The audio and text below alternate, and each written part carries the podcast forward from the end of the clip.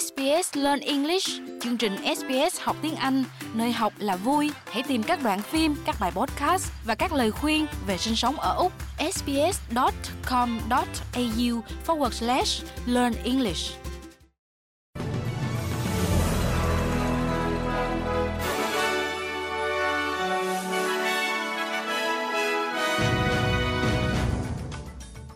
Kim Anh kính chào quý vị thính giả.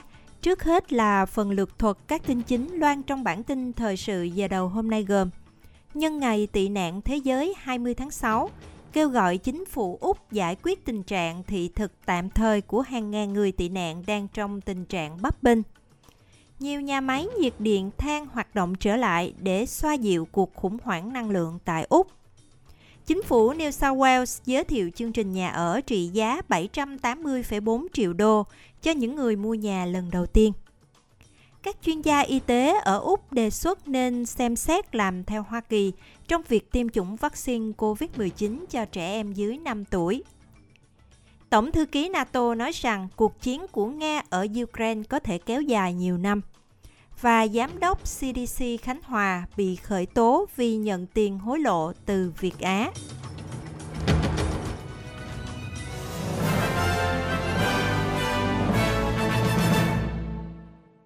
Và sau đây là bản tin chi tiết.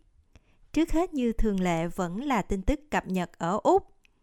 Các cộng đồng kỷ niệm Ngày tị nạn thế giới vào cuối tuần này, mặc dù ngày này chính thức bắt đầu vào ngày mai thứ hai ngày 20 tháng 6.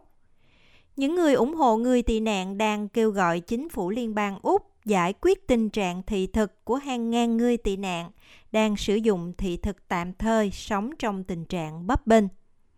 Giám đốc điều hành Hội đồng Người tị nạn Úc, ông Paul Power nói rằng chính phủ nên khẩn trương ban hành cam kết cấp thị thực thương trú cho những người hiện đang bị mắc kẹt với chương trình bảo vệ tạm thời. Ông nói, We hope that, uh, you know, within coming months, um, Chúng tôi hy vọng rằng trong những tháng tới, chính phủ mới có thể thực hiện lời hứa của họ. Hiện có 19.000 người có quy chế tị nạn, nhưng chỉ được bảo vệ tạm thời, là một phần trong số những người đến Úc bằng thuyền. Cũng có khoảng 1.100 người được chuyển đi tạm thời từ Papua New Guinea và Nauru như một phần của quá trình xử lý người tị nạn ngoài nước Úc. Chính phủ Úc cho biết họ cam kết thực hiện các chính sách bầu cử của mình, nhưng vẫn chưa công bố khi nào chương trình thị thực tị nạn sẽ được thay đổi. Úc là nơi sinh sống của hơn nửa triệu người tị nạn và đã chào đón hơn 900.000 người tị nạn trong suốt 75 năm qua. Một chuyên gia thị trường cho biết bước đầu tiên để xoa dịu cuộc khủng hoảng năng lượng của Úc là đưa nhiều nhà máy nhiệt điện than hoạt động trở lại. Bốn nhà máy phát điện chạy bằng than chia ra khắp Queensland, New South Wales và Victoria đã mang lại công suất 1.900 MW hoạt động trở lại kể từ hôm thứ Tư. Các nhà điều hành thị trường năng lượng Úc xác nhận rằng sẽ có đủ điện để đáp ứng nhu cầu vào cuối tuần. Nhà phân tích thị trường năng lượng và giám đốc tài chính năng lượng khí hậu, ông Tim Berkeley cho biết nhiệt điện than vẫn là một phần quan trọng của cơ cấu năng lượng. Ông phát biểu,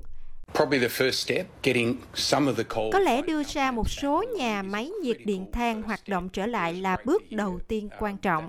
Điều này sẽ cho chúng ta có chút thời gian để bình tĩnh suy nghĩ giải pháp ngắn hạn cũng như cách khắc phục lâu dài.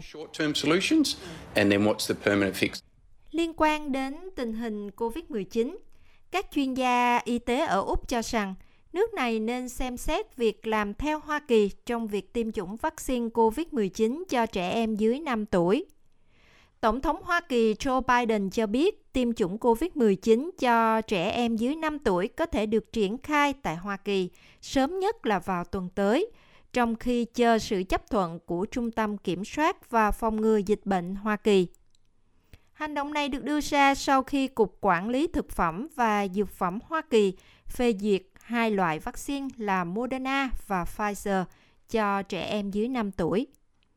Bác sĩ nhi khoa Nick Wood từ Đại học Sydney nói với SBS số lợi ích trực tiếp các cơ quan chức năng ở là trẻ không bị ốm quá nặng và phải nhập viện nếu nhiễm COVID-19. Có một số biện pháp bảo vệ chống lại điều gọi là PIMSTS, một hội chứng đa viêm có thể xảy ra khoảng một tháng sau khi nhiễm COVID-19, cũng như các triệu chứng hậu COVID-19 kéo dài. Và ở mức độ gián tiếp thì chúng tôi biết rằng trẻ em có thể truyền bệnh cho người khác. Nếu như tất cả mọi người đều được tiêm phòng thì nguy cơ lây truyền sẽ ít hơn. Cũng tin nước Úc, Chính phủ New South Wales đang giới thiệu chương trình nhà ở trị giá 780,4 triệu đô cho những người mua nhà lần đầu. Chương trình này có những điểm tương đồng với một trong những chính sách bầu cử liên bang của đảng lao động. Chương trình này sẽ dành cho giáo viên, y tá, cảnh sát, ba mẹ đơn thân và người độc thân từ 50 tuổi trở lên. Các nhóm này sẽ phải đóng góp 2% tiền đặt cọc trả trước cho những ngôi nhà đủ điều kiện. Người phụ trách ngân khố của tiểu bang New South Wales, ông Mark King cho biết sáng kiến này nhằm mục đích giúp mọi người có được quyền sở hữu nhà dễ dàng hơn trong tình hình thị trường nhà ở đầy thách thức như hiện nay. Những gì chúng tôi đang làm là đóng góp tới 40% vốn chủ sở hữu của một ngôi nhà mới và 30% cho một ngôi nhà hiện có. Những người kiếm được tới 90.000 đô mỗi năm hoặc các cặp vợ chồng kiếm được tới 120.000 đô mỗi năm sẽ đủ điều kiện để mua nhà. Và giá trị của những ngôi nhà đó lên đến 950.000 đô ở khu vực đô thị và 600.000 đô ở các khu vực ngoại ô.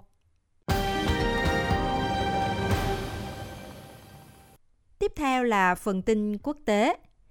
Người dân New Zealand đang chuẩn bị đón mừng năm mới của người Maori hay Matariki, lần đầu tiên được xem là một ngày lễ ở nước này, ngày 24 tháng 6. Ngày lễ quốc gia Maori đầu tiên của đất nước này sau nhiều thập kỷ được tổ chức tại New Zealand. Matariki là từ trong tiếng Maori để chỉ cả chòm sao, Pleiades và ngày nó xuất hiện trên bầu trời Nam bán cầu. Trong một số nền văn hóa thì cụm chín ngôi sao được gọi là bảy chị em. Một số khác gọi là Pleiades. Ở Nhật Bản thì nó có tên là Subaru. Tiếp đến là tình hình chiến sự tại Ukraine. Tổng thư ký NATO Jens Stoltenberg nói rằng cuộc chiến của Nga ở Ukraine có thể kéo dài nhiều năm. Ông cũng cảnh báo việc cung cấp vũ khí tối tân cho quân đội Ukraine sẽ làm tăng cơ hội giải phóng khu vực Donbass khỏi sự kiểm soát của Nga. Trong khi đó, thì các quan chức ở Kyiv cho biết họ có kế hoạch nối lại các cuộc đàm phán hòa bình với Nga vào cuối tháng 8. Ông Vitaly Klitschko, cựu vô địch quyền Anh và cũng là thị trưởng của Kyiv, nói rằng đất nước sẽ ở vị trí tốt hơn để đàm phán. Chúng tôi sẽ sẵn sàng nói chuyện với Nga về việc đưa ra một số loại thỏa hiệp, nhưng chỉ khi nào người lính Nga cuối cùng rời khỏi Ukraine. Khi đó mới đến lúc để nói chuyện, còn giờ thì chưa. Người Nga phải rời khỏi đây. Tiếp theo là phần tin Việt Nam. Giám đốc Trung tâm Kiểm soát Bệnh tật CDC tỉnh Khánh Hòa vừa bị công an tỉnh này khởi tố vào hôm 17 tháng 6 với cáo buộc vi phạm quy định đấu thầu gây hậu quả nghiêm trọng. Ông Huỳnh Văn Dõng, 55 tuổi, được cho tại ngoại do đang bị bệnh. Truyền thông nhà nước loan tin này vào cùng ngày. Cùng bị khởi tố với ông Dõng còn có ông Trần Quốc Huy, 41 tuổi, trưởng phòng tổ chức hành chính CDC Khánh Hòa. Bà Nguyễn Thị Thúy, Giám đốc phòng dự án công ty trách nhiệm hữu hạn phát triển ứng dụng công nghệ Việt Nam VNDT. Cả hai người đều đã bị bắt tạm giam. Ông Huy và bà Thúy đều bị khởi tố điều tra về cùng một tội theo quy định tại Điều 222 Bộ Luật Hình sự. Truyền thông nhà nước trích dẫn kết quả điều tra cho thấy, trong năm 2020 đến 2021, CDC Khánh Hòa được giao sử dụng ngân sách và nguồn thu dịch vụ để đấu thầu mua sắm trang thiết bị y tế phòng chống COVID-19. Ông Dõng đã giao cho ông Huy tổ chức và thực hiện toàn bộ hồ sơ đấu thầu kit test PCR. Bà Nguyễn Thị Thúy bị cáo buộc đã thực hiện trái pháp luật năm gói thầu mua sắm bộ hóa chất xét nghiệm, phục vụ xét nghiệm COVID-19, với tổng trị giá là 14,215 tỷ đồng, gây thiệt hại cho nhà nước là 9,86 tỷ đồng. Ông Dõng và một số nhân viên bị cáo buộc đã nhận hoa hồng hưởng lợi từ công ty trúng thầu, trong đó có Việt Á. Tuy nhiên, tin không cho biết ông Dõng và những ai đã nhận hoa hồng và cụ thể là bao nhiêu. Đây là vụ bắt giữ mới nhất trong chuỗi hơn 60 người, bao gồm cả các quan chức cấp cao nhất trong Bộ Y tế và tại các địa phương, đã bị bắt giữ và khởi tố vì liên quan đến vụ ăn chia hoa hồng đến gần 800 tỷ đồng của công ty Việt Á. Hiện đã có 15 cơ quan y tế địa phương bị xác định có liên quan đến những vi phạm của Việt Á. Một loạt các quan chức cấp cao thuộc Bộ Khoa học Công nghệ và Bộ Y tế đã bị khởi tố, bắt giam vì liên quan, mà gần đây nhất là việc bắt giữ Bộ trưởng Y tế Nguyễn Thanh Long và cựu Bộ trưởng Khoa học Công nghệ, Chủ tịch Ủy ban Nhân dân thành phố Hà Nội Chu Ngọc Anh.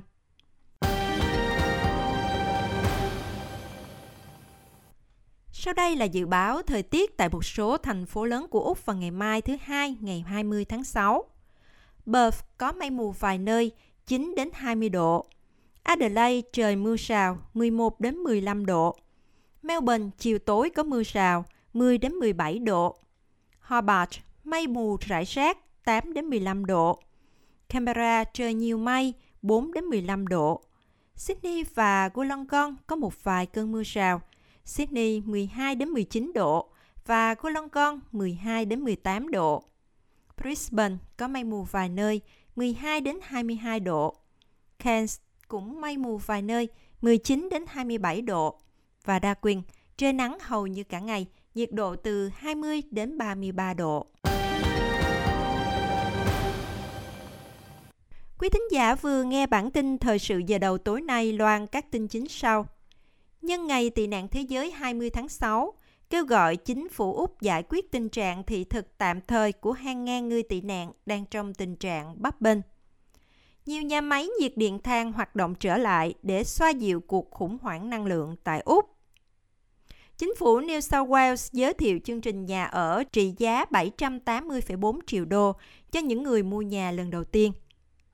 Tổng thư ký NATO nói rằng cuộc chiến của Nga ở Ukraine có thể kéo dài nhiều năm. Và giám đốc CDC Khánh Hòa bị khởi tố vì nhận tiền hối lộ từ Việt Á.